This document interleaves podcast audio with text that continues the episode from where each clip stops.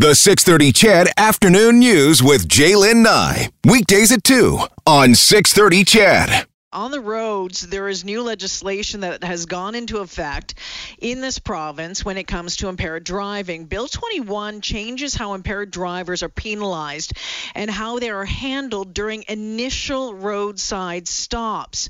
Supporters say these are tougher laws, but there are some who say the new changes are alarming.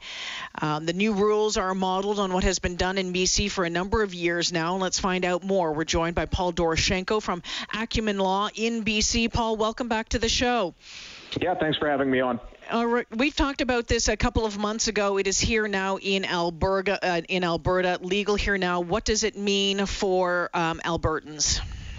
Well, it means you're issued the driving prohibition right there. You're not going to court anymore. Uh, you've got a 90 day driving prohibition followed by another 12 months with an interlock, so 15 months in total.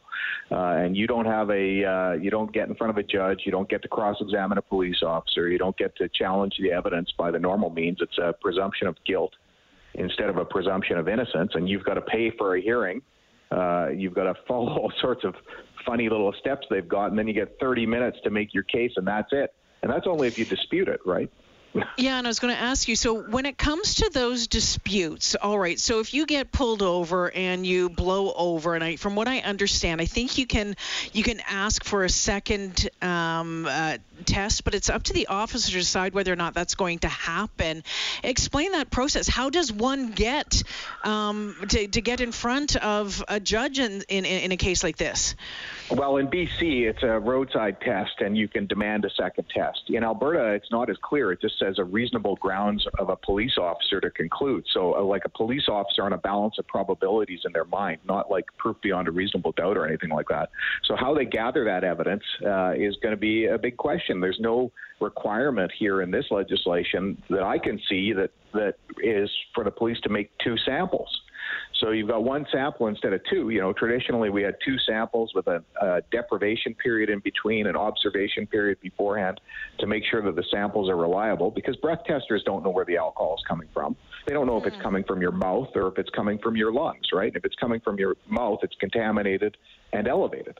Uh, but those procedural protections are just washed away here.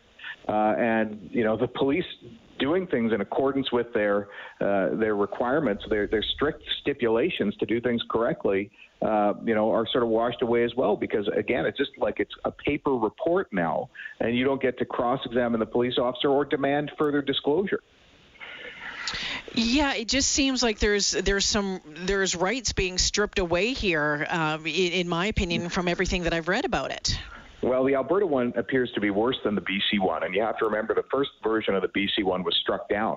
Uh, right. It went to the Supreme Court of Canada, and it was struck down. And I'm, I'm sure there's going to be some resilient uh, uh, Alberta lawyers who are going to look at this thing and think to themselves, you know, this isn't right. We got to take this thing mm-hmm. uh, to court. And the last version uh, of the ALS system in Alberta was struck down uh, at the Queen's Bench level, and then again at the Alberta Court of Appeal. That was, you know, maybe for a different argument than this case. Uh, part of the argument there was that the two processes were tied together, the criminal and the administrative.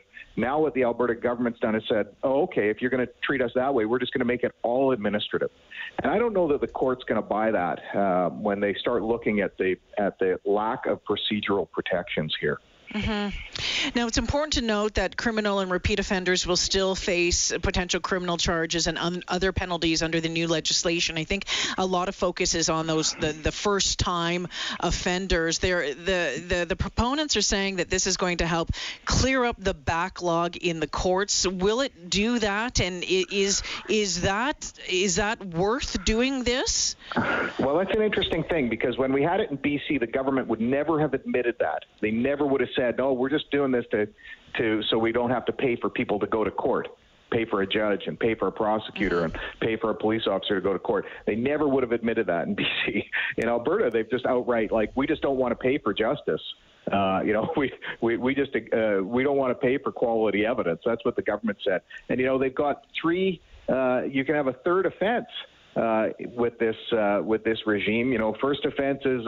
Uh, uh, uh, 90 days and and uh, um, 12 months, and the second offense is 90 days, and then three years, and then third offense is 90 days, and a, some sort of lifetime have an interlock in your car. So it's not a situation of it's just the first time offenders, right? The Alberta government is selling that. That's part of their their shtick. But if you start digging down, you realize, well, actually, you know what? They're just going to keep giving administrative. So no criminal no criminal contact consequences, no criminal record, which in lots of times is great. But what about you know your right to actually challenge it?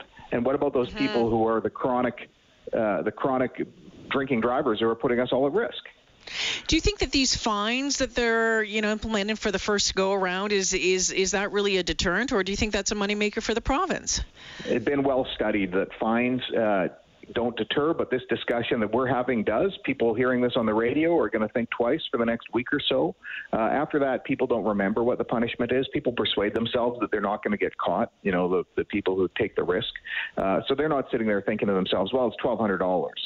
Uh, you know, mm. the, the disingenuous Alberta government uh, leaves out the fact that it's 1,200. It's they say it's a thousand, but there's a victim fine surcharge of 200, so it's a $1,200 fine. Um, first time out on top of this 15 months of consequences. Uh, people aren't thinking that. They're not thinking about that at the time they make that decision. They're thinking to themselves, oh, it's a few blocks, I can make it home. Uh, you know, if they have an accident and they kill somebody, then it's a nightmare. If they make it home, mm-hmm. then you know they persuaded themselves that they they they got away with it. Uh, but um, it's the fear have, of getting caught that deters people. We have heard um, that supporters of the BC model um, have said it's reduced the numbers. We know Mothers Against Drunk Driving applauding the option to, to do this, saying that it has saved lives. What has your study shown in BC? Well, the, the interesting thing and the sort of hilarious thing is remember, this law in BC was struck down for a period of about seven months. And during that seven month period, we had the least number of deaths on the road. and that was when the law was not in effect. Um, you know, the, the, the law has led to a couple of things uh, more police officers standing at roadblocks because it takes them less time. Uh, so, in that respect, it's really an issue of resources, right? Um, as far as reductions in deaths, ICBC, the Insurance Corporation of British Columbia, of course, we have this huge monolithic uh, insurance company that's owned by the government, could not confirm the numbers that uh, that they were saying out of this other office at uh, at the Superintendent of Motor Vehicles with respect to deaths. So, you know, that's a that's a real sales pitch as far as I'm concerned. I don't, I've never. Ha- felt that the uh, uh, scheme that we've got in BC here has been the reason that we've seen a decline. There's been a decline overall across North America. There was a decline in Quebec, and they had no changes to the law, partially to do with safer cars, partially to do with older population. You know, these are things that seem to have a big effect.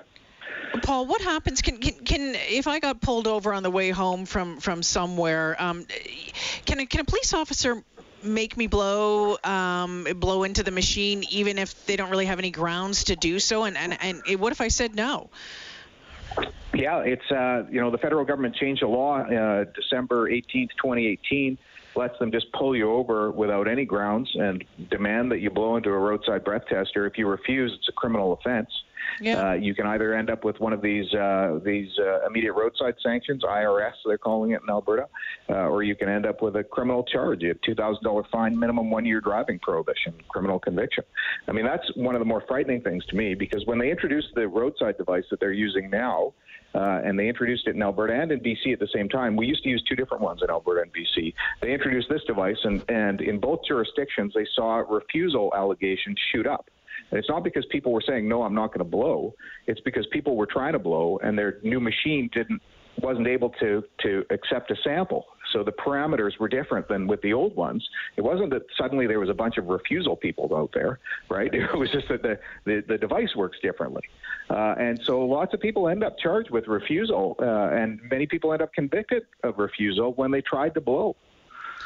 I mean, at, the end of the day, Paul, I mean, it's it's it really is a no-brainer to you know, please don't drink and drive. Let's you know, just don't do that. And it's still it's it's it's amazing to me that that still is uh, is a challenge for for some folks. But what what do um, what do we need to know going? It's a holiday season. It's we're getting into that time of year. I mean, take a take an Uber, take a cab, do that sort of thing. But I, I'm wondering what you would what tips you would leave any anybody with uh, this afternoon in case.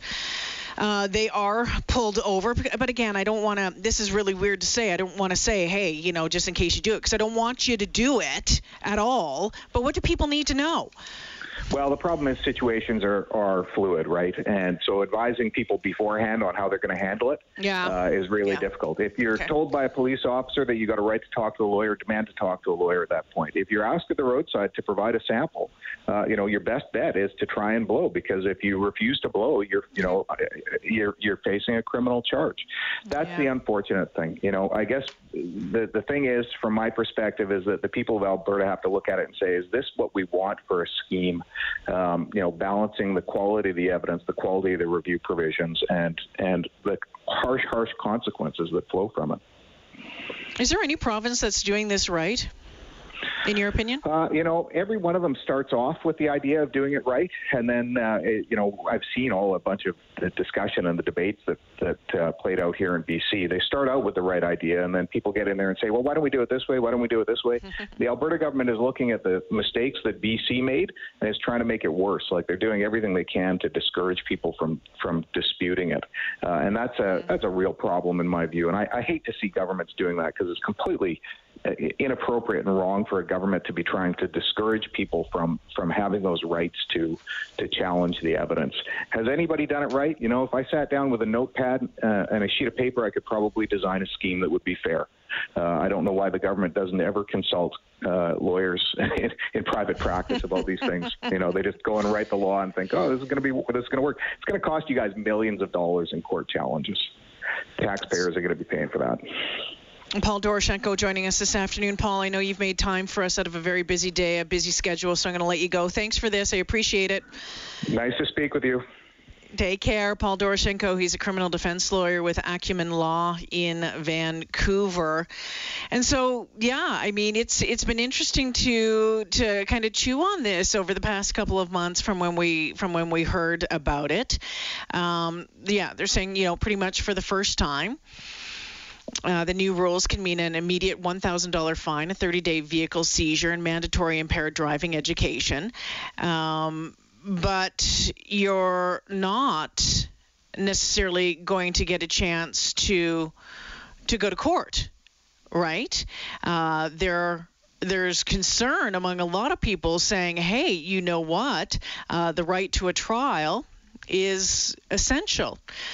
Um, and there are some that are that are saying that y- you should have the right to fight your case of appropriate uh, circumstance and face your your accuser. Now, from what I understand and from what Paul was saying, you can you can ask you can ask um, you can you can ask for uh, a review, but it's it's the it's the it's it's it's the system who is going to determine that. Will they allow you to have that review? The last thing I want anyone to think is that um, I'm defending anyone who has drinks and goes behind um, the vehicle, behind a wheel of a vehicle, because um, it has hit too close to home for uh, our family. We um, we've been to funerals of of of people who have died in horrific drunk driving accidents. But I also believe um, that if you get charged with something, you should have um, your chance to appear in court.